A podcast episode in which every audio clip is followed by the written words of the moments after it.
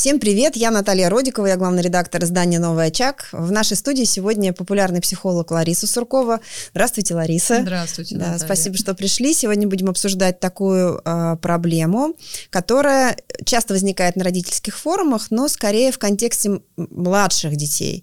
Ему все время что-то надо. А, тема нашего подкаста сегодня так и звучит. Родители часто пишут о том, что э, ребенок э, ходит хвостом, просится на ручки, от него невозможно выйти в другую комнату. В общем, все время ищет какого-то постоянного контакта. Это даже утомляет. Такая частая проблема, да, mm-hmm. насколько я понимаю. Но она какая-то привычная, если речь идет о маленьких детях. А что делать, э, если с ней сталкиваются родители школьников или старших дошкольников, да, такие более да. подрощенные дети? Насколько часто это случается, в чем, в чем причина, как проявляется все это? Ну, на самом деле случается достаточно часто, если мы говорим о каких-то стрессовых периодах э, в жизни ребенка. Таких периодов действительно бывает очень много не только у малышей. А, возьмем, например, школу, наверное, это вообще самая актуальная тема, по крайней мере, в первую так часть учебного года, осень-зима, когда у родителей миллион вопросов, потому что адаптируются не только дети, но и родители. Конечно, есть на протяжении школьной жизни периоды повышенного стресса. Это, конечно, первый класс, безусловно. Это переход из младшей школы в среднюю школу, то есть это пятый класс. Это старшеклассники. Конечно, может быть, сейчас наши слушатели или зрители, так скажут, как это старшеклассники, сложно представить, что там 16-летняя детина на ручки к маме просится, да, но они совершенно иначе свою привязчивость демонстрируют, и у них это тоже бывает, потому что они все равно дети, они все равно люди, как мне постоянно почему-то приходится доказывать родителям, да, что ребенок тоже человек, и они тоже хотят маминого прежде всего внимания. Как правило, страдает мама, так скажем, да, вот от этой повышенной любви. А, бывают периоды переезды, бывают а, сложности в школе, то есть очень много стрессовых ситуаций, когда ребенок, конечно же, бежит э, к самому близкому, к самому родному человеку, с которым, по моей большой надежде, к этому моменту не утрачено доверие. Они все еще любят друг друга, они принимают друг друга, доверяют друг другу, и родитель открыт к ребенку, к его сложностям, к его проблемам. Поэтому таких ситуаций бывает очень много.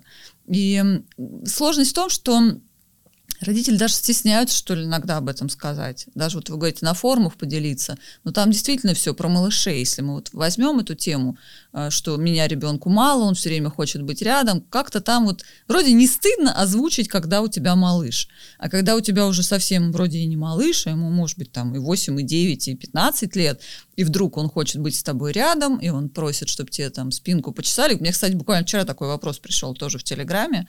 Э, мама с таким протестом, с такой прям агрессией. Ну что же мне сделать? Ему уже 15 лет, он мужик. Ну почему он все время по головке погладь, спинку почеши? Как мне его от себя отодвинуть? И, конечно, так вот и я, и мои коллеги стали ее убеждать, что вы что, радуетесь, что так хорошо, что ребенок вам еще доверяет, что он в состоянии к вам подойти, что он не боится к вам подойти, из него ничего плохого не выйдет, это совершенно не диагноз. Просто что-то в его жизни происходит. И самое главное в таких ситуациях, вот все было хорошо, представим, да? Ну как хорошо с позиции родителей. Ребенок их не беспокоит, он полностью самостоятелен, все тихо, драк нет, двоек нет, все. И тут он вот начал резко с вами обниматься, привлекать ваше внимание первый вопрос, который вы должны задать себе, что происходит. Такая гиперпривязчивость не возникает на ровном месте. То есть если все было как-то вот одним образом и резко стало по-другому, значит между этими событиями точно что-то произошло. Нужно искать причину этого стресса. Что у ребенка произошло, почему он хочет от вас подпитаться. Я всегда, у меня такое сравнение приходит, как от розетки, да, вот там, оп, подошли к маме, сели, посидели рядышком, оп, Подзарядились. Подзарядились такие, встряхнулись и дальше пошли. Все хорошо. Ищите причину. Никогда не отодвигайте от себя ребенка там какими-то банальными фразами. Ты уже большой, иди сам разберись, да что тебе надо, что-то ко мне привязался, и вообще вот это все.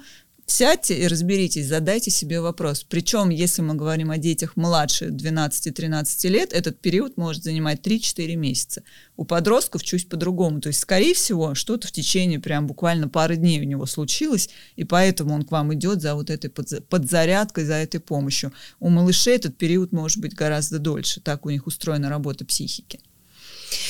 А, а как вообще можно описать э, вот это привязчивое поведение, если мы говорим о младших школьниках, да? Потому что, да, как вы уже упомянули, самая стрессовая ситуация – это начало школы вообще, Конечно, да? да. Первый класс, например. Конечно. А, Как эта привязчивость может проявляться? И почему это может представлять проблему? Ну, иногда это прям вот банально. Держится за мамину юбку. Вот пришел домой и везде за мамой хвостиком. Мама, ты куда? Мама, ты зачем? Тут многие мамы вспоминают себя и своего ребенка в раннем детстве, когда, извините, нельзя было в туалет зайти, да, там, а что ты там делаешь? А когда ты выйдешь? Мам, а зачем? мам. Мам, выходи, да, там, и так далее. То есть вот действительно многие так говорят, я как вообще окунулась опять в младенчество, да что ж такое? То есть, да, это для вас такой сигнал, на который надо реагировать, надо обращать внимание. Это самое банальное. Может быть, ребенок стал приходить к вам по ночам. Мгм. Тоже многие об этом говорят, что вот, вы знаете, И многие стесняются об этом говорить, что там конечно, 7-9-летние конечно. дети приходят э, спать э, стесняются, родительскую кровать. безусловно, да, потому что дети, вот начинается это ночное хождение такое по ночам, папа опять куда-то переселяется на диван, потому что дети уже подросла, места не хватает, и мамы стесняются, задерживают этот разговор э, внутри себя, не обсуждают это с, с профессионалами, э, даже с подругами не обсуждают, потому что кажется, что-то такое стыдное, что-то неприличное происходит. Но это тоже тревожный сигнал. Вообще все, что касается сна, все, что касается сна, еды и туалета, это всегда самые такие тревожные моменты. Это наша база, это наша основа. И если что-то у ребенка начинает страдать с туалетом, сном или едой, надо сразу задавать себе вопросы, что происходит в его жизни, потому что ничего не бывает просто так на ровном месте. Что мы еще можем иметь? Э, Постоянный тактильный контакт. Вот прям до такого не- некомфортной взрослым привязчивости, когда, да, подержи меня за ручку, а обними меня, а поцелуй меня, а спинку почеши, а в лобик, а в носик, а в щечку, а вот это все. И уже тоже уставшие родители говорят, ну сколько можно, да, уже, ну правда, уже мы от этого отвыкли, нам этого не хочется, нам это некомфортно. Вот, пожалуй, три основные группы. То есть в буквальном смысле физически прилепился, а, прилепился во сне, то есть страдает сон по ночам, прилепился тактильно. Ну, кстати, бывает еще и вербальная история, которая, наверное, можно сюда отнести, я бы отнесла, когда постоянный нужен контакт речью. Миллион вопросов, миллион рассказов. Все время, знаете, так еще, когда со стороны наблюдаешь, наверняка многие видели, забирают детей из школы, и некоторые дети, они прям вот лицо мамы к себе поворачивают. Мама, ну ты вот знаешь там, да, то есть им надо убедиться, что она полностью вся в нем, что она не где-то там в телефоне, а что она воспринимает всю его информацию, отвечает на его вопросы. И такой возраст почемучек, который типичен для четырехлеток, тоже может вдруг вернуться в жизнь, когда мы говорим о первоклассниках. Что может быть в школьном возрасте причиной того, что у ребенка, ну, я правильно понимаю, что у него э, возросла тревога, Конечно, Э, если ему безусловно. нужно вот опять к этой базе, да, материнской Да, при- подпитаться. приплыть и подпитаться. Что может быть причиной? Какие школьные ситуации? То есть, если мы говорим о том, что дети не всегда могут э, ну, сказать прямо, да, а просто начинают липнуть. Да. А, на что нужно обращать внимание? Куда идти, да, где вот искать э, первопричину? Ну, прежде всего, это адаптация и ее неправильное развитие, потому что первые месяцы в школе, особенно если мы говорим о начальной школе, о первоклассников, это всегда привыкание. Какой бы ни был социализированный ваш ребенок, в какой бы он ни ходил замечательный детский сад, он все равно привыкает к новым условиям жизни. Это другое здание, другие люди, другие правила, нужно долго сидеть. Сидение это, ну, это вообще катастрофа, Мука конечно, какая-то. для семилеток. Да. Ну, о чем мы, да? То есть они совсем малыши. К счастью, все-таки большинство школ придерживаются правил укороченных уроков, по крайней мере, первую четверть, да, это 30-35 минут. Большинство учителей, ну, будем надеяться, придерживаются рекомендаций, которые выдаются о необходимости вставать, двигаться, потому что движение очень важно ребенку, хотя бы элементарные мы писали, мы писали, которые мы все помним, но они действительно очень полезные, очень рабочие. А, ребенку тяжело, да, конечно, усидчивость до этого уровня еще не сформирована. Новые люди, опять надо заново устанавливать социальные связи. Ходил он в детский сад, не ходил он в детский сад, все по новой. Иди разберись, с кем ты дружишь, с кем ты не дружишь. А в этом возрасте это так важно, чтобы меня принимали, чтобы у меня были друзья, подружки, да с кем ты там встал в пару идти в столовую. Да, то есть это целая трагедия, которая вообще не имеет никакого отношения к таблице умножения или там к написанию букв. Да, это последнее, что, наверное, их интересует в этот момент. То есть вот весь этот процесс, он занимает месяцы. Родители часто говорят, ну, слушайте, уже прошло пол сентября, сколько можно? Уже все, хватит, уже у нас там 23 кружка. Потому что я как психолог всегда просто умоляю, говорю, пожалуйста, ну, отложите свои кружки там где-нибудь до середины октября хотя бы, да, дайте ребенку адаптироваться, привыкнуть, потому что они иногда приходят из школы, падают и засыпают, хотя эти дети там порой могли уже давно не спать днем, да, и совершенно казалось, что у них столько энергии, что ее некуда девать. Потому что это стресс, стресс, который нужно пережить. Как только появился стресс, и вдруг что-то пошло не по тем рельсам, ну, например, там какая-то девочка на тебя там грубо смотрит, или какая-то учительница тебе не так ответила, или ты пошел в туалет и потерялся по дороге, не знаешь, где, где в этом вообще здании туалет забыл, да, все, укатился поезд не в ту сторону. Как только он, стресс пошел не в ту сторону, появляется тревога, прям вот красной лампой, да. Если у тебя появилась тревога, то у любого ребенка мы сможем вспомнить теорию привязанности, которая нам гласит о том, что надо вернуться к фундаменту. Фундамент это мама, папа, да, там в какой-то момент другие значимые взрослые родственники, но прежде всего, конечно, мама.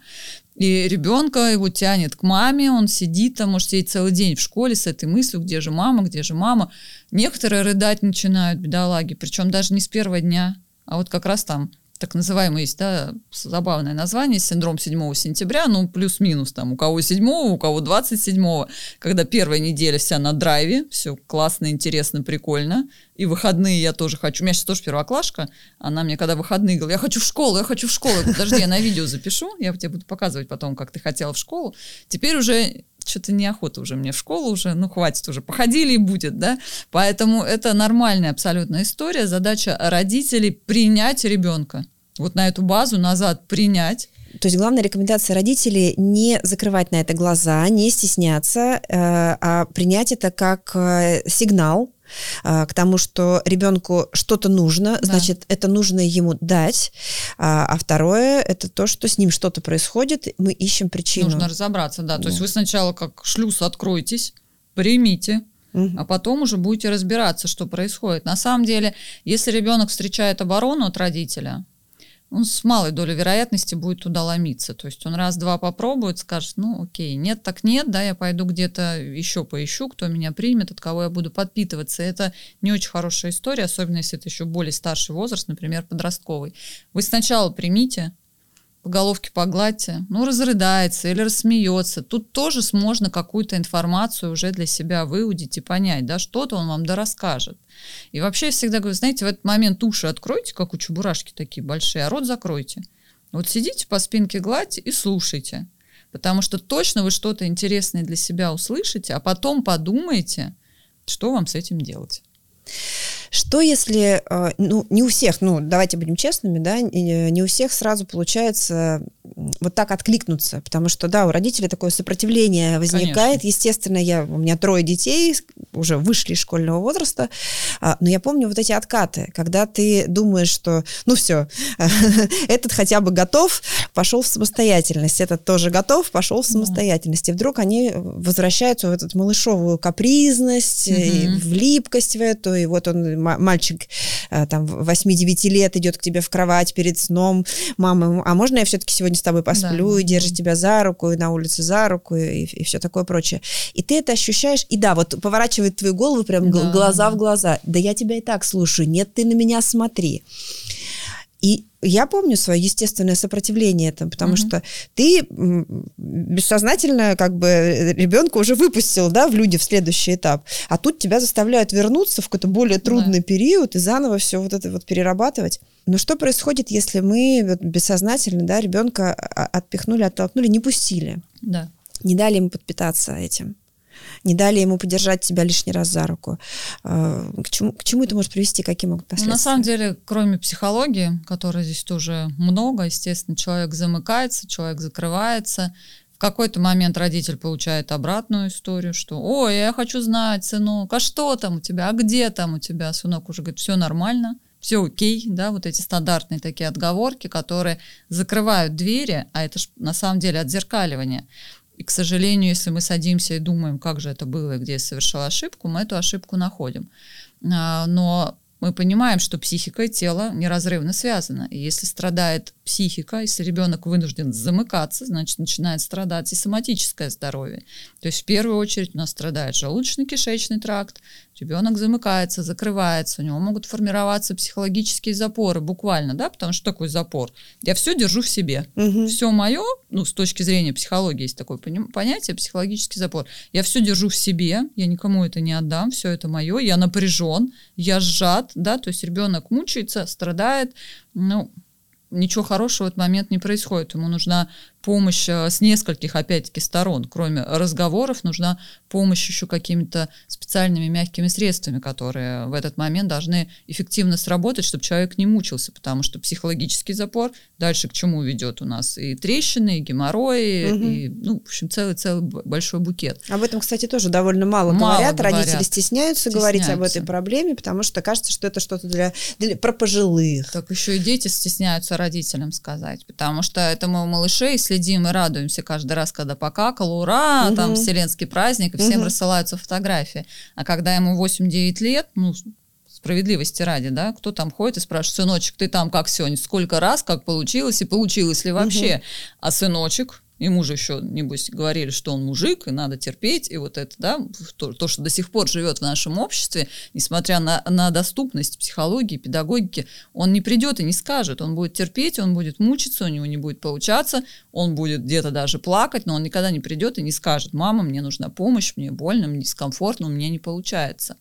И это тоже большая проблема доверия. Вот мы все время упираемся в доверие, да, что если у нас доверие не потеряно, ребенок придет и попросит о помощи на любом этапе, на, люб... на проблеме в школе, на проблеме со своим здоровьем, со своим кишечником, на проблеме взаимоотношений со своими друзьями, на проблеме там с первыми какими-то влюбленностями, сложностями в учебе. Неважно, какая проблема.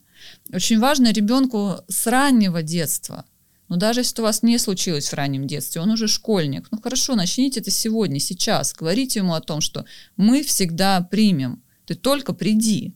Ты приди, мы все решим вместе, мы разберемся, мы выслушаем. Конечно, это большая работа со стороны родителей, потому что кроме слов придется доказывать действием. И чтобы не было так, что он вам поверил, пришел, а вы ему там полбу палкой, да, потому что он вам что-то сказал, что вам не нравится. Ну, или вас элементарно нет дома, а это проблема это большинства проблема. работающих или вы родителей. дома, но сидите в телефоне, и вас тоже нет. Да. Да, потому что нас очень любят говорить о зависимостях у детей, но не любят говорить о зависимости взрослых. Боже, это гаджетов. правда, да. Все взрослые сидят даже на собраниях родительских да, с телефонами. Да. Поэтому вот не быть с ребенком можно быть очень разными способами. Можно не быть э, физически, потому что вы просто от него закрыты. Поэтому доверие это то, это база. Это то, от, от чего мы никуда не денемся. Поэтому еще раз повторю, открывайте широко уши. К сожалению, с позиции родителей разговор с ребенком это я говорю.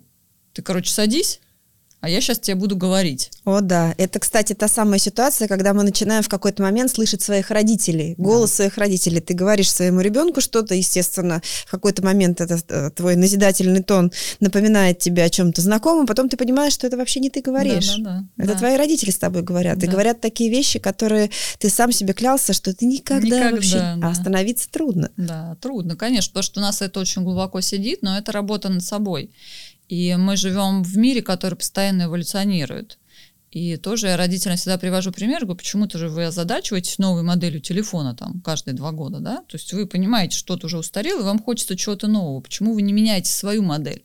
Да, хорошо, любимая отмазка, особенно пап. Ну я-то вырос нормальным, что? Зачем мне что-то менять и напрягаться? Я-то уже вырос, вот какой я классный ну, всегда можно поспорить, насколько он классный, О, да. конечно, а, но хочется другими доводами до человека достучаться, что если мы эволюционируем во всем, давайте эволюционировать в воспитании детей к открытости к своим детям, к общению с ними, к решению любых проблем, которые у них возникают. Не должно быть проблем дискомфорта, особенно если они связаны со здоровьем, с физическим, с психическим. Ребенок всегда должен иметь возможность прийти к своему близкому человеку за помощью. Это на самом деле база вообще на, на, на всю долгую жизнь не только вашего ребенка, но и ваших внуков. Потому что наша цель, чтобы наш ребенок, когда он будет воспитывать наших внуков, не слышал наши вот эти назидательные голоса, да, говорил о том, что я, к тебе, я тебе открыт, меня, ко мне были так открыты мои родители, я открыт к тебе, мы все сможем, у нас все получится, мы все решим вместе. Мне очень понравилось выражение, которое вы использовали, психологический запор. Если вот э, коротко сформулировать, как э, от него избавиться, как, как с этим работать родителю? Да, на самом деле это большая проблема, потому что вы правильно сказали, они не говорят. Такие проблемы у детей возникают очень часто, редко, кстати, у малышей, гораздо чаще у подрощенных детей, у тех, у которых в жизни появляется школа, у которых появляется социум, не обязательно, кстати, школа, это вообще могут быть любые и внешние туалеты, и внешние обстоятельства, в которых ты боишься просто даже выйти, пошевелиться, что-то сделать. Или рядом с тобой оказываются люди, которыми иногда становятся собственные родители, которые на тебя давят. Они на тебя давят, ты их боишься, ты весь сжимаешься. А когда ты сжимаешься эмоционально, ты сжимаешься физически. Невозможно отделить тело от психики, да, это все равно мы, это один организм. Психика это не какая-то там внешнее устройство, к да. которому мы можем подключиться, она внутри нас.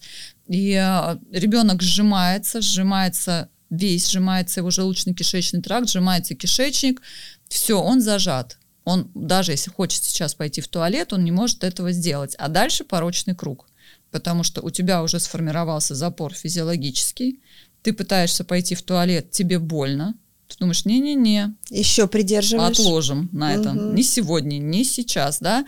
Все, ты придерживаешь еще.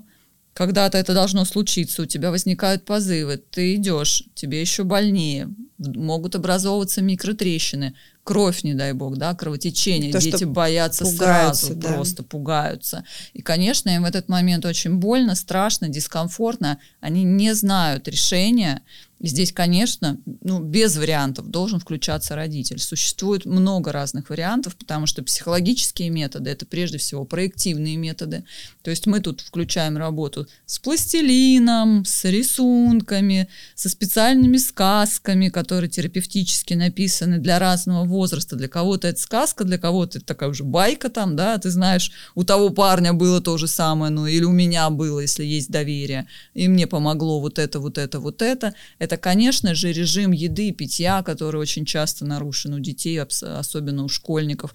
Это специальные э, препараты, которые помогают очень эффективно. Есть, например, э, удобные мягкие капли, которые ребенок принимает на ночь, и все, с утра уже все получилось, все случилось, и он не видит в этом эффекта лечения, что тоже очень важно. Да, это же Потому такая что, когда тебя проблема. лечат, особенно, знаете, как обычно, ну, капли, насколько вообще знают детские, вообще по-моему, только одни существуют. А раньше как было?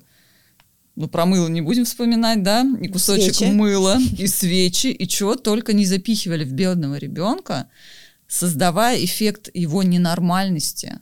И, конечно, когда в следующий раз у него возникала проблема, он точно не торопился к родителям за помощью, потому что никому не хочется быть больным и еще лечиться такими некомфортными, прямо говоря, для себя методами и в такой деликатной зоне. Абсолютно. Да, когда да. внимание приковано взрослого, который уже, уже не хочется этого внимания. Все, что касается возрасте. туалета, это очень, а, очень деликатная история. Очень важно туда не вмешиваться грубо, всегда только поддерживать ребенка для того, чтобы он себя уверенно чувствовал. Угу.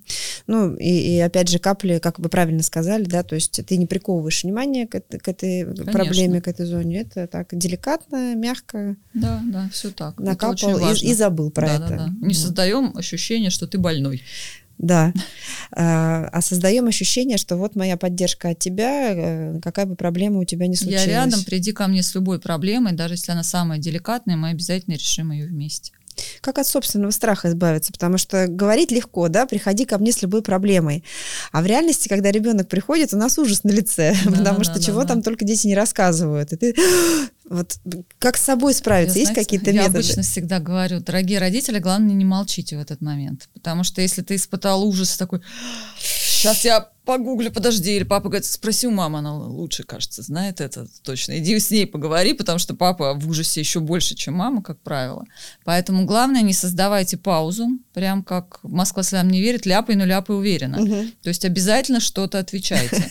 А если есть собственный опыт, это всегда рабочая схема. Особенно если мы говорим о детях старше 7 лет, они мы будем надеяться, еще не, не растеряли доверие к своим родителям. И когда мы говорим, ой, ты знаешь, у меня была похожая история. Ну, то есть такую паузу мы для себя там словами создали. Mm-hmm. И начинаем что-то рассказывать а, из своего опыта, из опыта своих близких или просто какое-то свое мнение. Можно немного, наверное, не грех и присочинить. Да, да. Но только так, что надо запоминать, что вы сочинили. Ну, да. Потому что дети, особенно 7-8 лет, они обязательно по кругу ходят с темой. Особенно если вдруг они считали у вас тревогу, сразу их психика фиксирует, ого-гошеньки, интересненько, да, можно так взаимодействовать, вызвать очень яркую обратную связь у взрослых, и они какую-то тему начинают по кругу со всеми обсуждать, mm. с бабушками, с дедушками, с папой, а потом опять до вас дойдут, а вы уже забыли, что в прошлый раз сочинили, вас на этом точно поймают, и вот здесь это такая опасная очень mm-hmm. зона,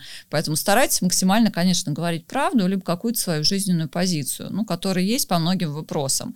Ну, какие-то могут быть вопросы сам самые разные. Размножение, как правило, да, родители очень пугает. Смерть, все, что касается темы смерти, а когда мы умрем, и мы все умрем, и вот эта вся история, она очень всегда настораживает. Потом какие-то происшествия бывают уже со сверстниками, в которых да. наш ребенок не самым благовидным образом представлен. Естественно, ему об этом, когда он рассказывает, ему тяжело рассказывать, а мы еще и ужасаемся, господи, как ты мог в эту ситуацию попасть? Мы же э, там, ты здесь же нормальный, мы же обсуждали. Примеры. Вот здесь прям надо свои примеры, потому что, как правило, правила, они у нас у всех есть.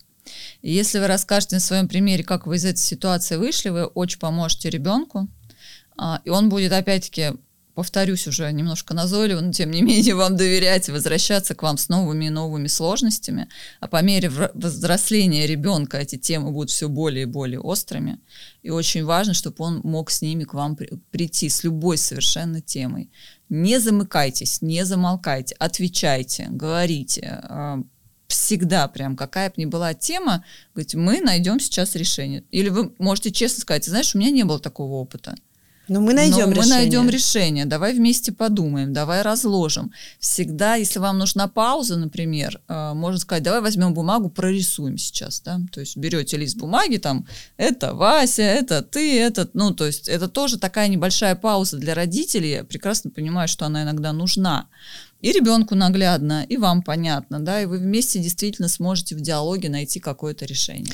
Какой классный совет. Э, не бояться взять паузу, не бояться признаться, что ты сейчас не, не идеален, имеешь конечно, да, решения. Не имеешь этого опыта, это а, нормально. Про, да, прости, я, я не знаю, как, я понимаю, что это сложно. Э, дай время, мы сейчас э, подумаем, придумаем, и классно, что можно занять это время, например, да, рисованием. Конечно. Может да, быть, в этом Прорисовкой, да, что-то и будет. Лариса, спасибо большое. Я услышала, и мне кажется, наши слушатели зрители услышали главные слова, которые касались поддержки а, ты всегда транслируешь ребенку главное. В какой бы ситуации он ни оказался, в какой бы ситуации э, там, не оказалась семья, в решении каких-то проблем вместе задействована. Главное слово здесь поддержка. Вместе ты ее даешь. Если ее ребенок просит, значит, она ему нужна. Даешь ее максимально мягко, в какой бы форме она ни выражалась, да, в той же форме капель, которую мы упоминали. А, не отталкивайте принимайте, прижимайте, даже если ребеночку уже 16 лет, и он Помните, выше вас. Что это ваш ребенок. Это ребенок, это человек, это человек да, как Лариса сказала в начале. Дети тоже люди, а, и если подзарядка нужна, значит подзарядка нужна. Даем поддержку. Однозначно. Спасибо, Лариса. Увидимся. Обязательно. Спасибо. Спасибо.